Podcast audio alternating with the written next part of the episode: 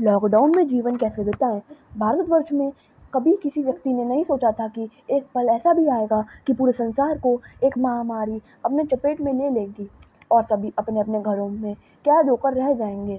मगर हर भारतवासी इस स्थिति को समझकर वह सूझबूझ के साथ अपना लॉकडाउन का समय बिताएगा तो उसे कम निराशा होगी, क्योंकि यही समय है हमें अपने आप को बचाने का व अपनी निराशा को दूर करके समय का सदुपयोग करने का है।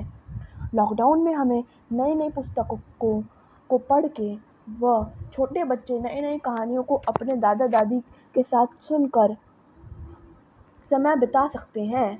आज के युग में जब हर किसी के पास ज़्यादा समय नहीं होता है तो इस लॉकडाउन में पूरा परिवार अपने वह कार्य कर सकता है जो कभी समय मिलने पर करने की सोचा करता था।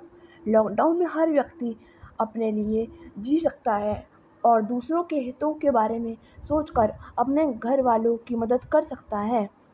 तभी लॉकडाउन को कामयाब बनाया जा सकता है।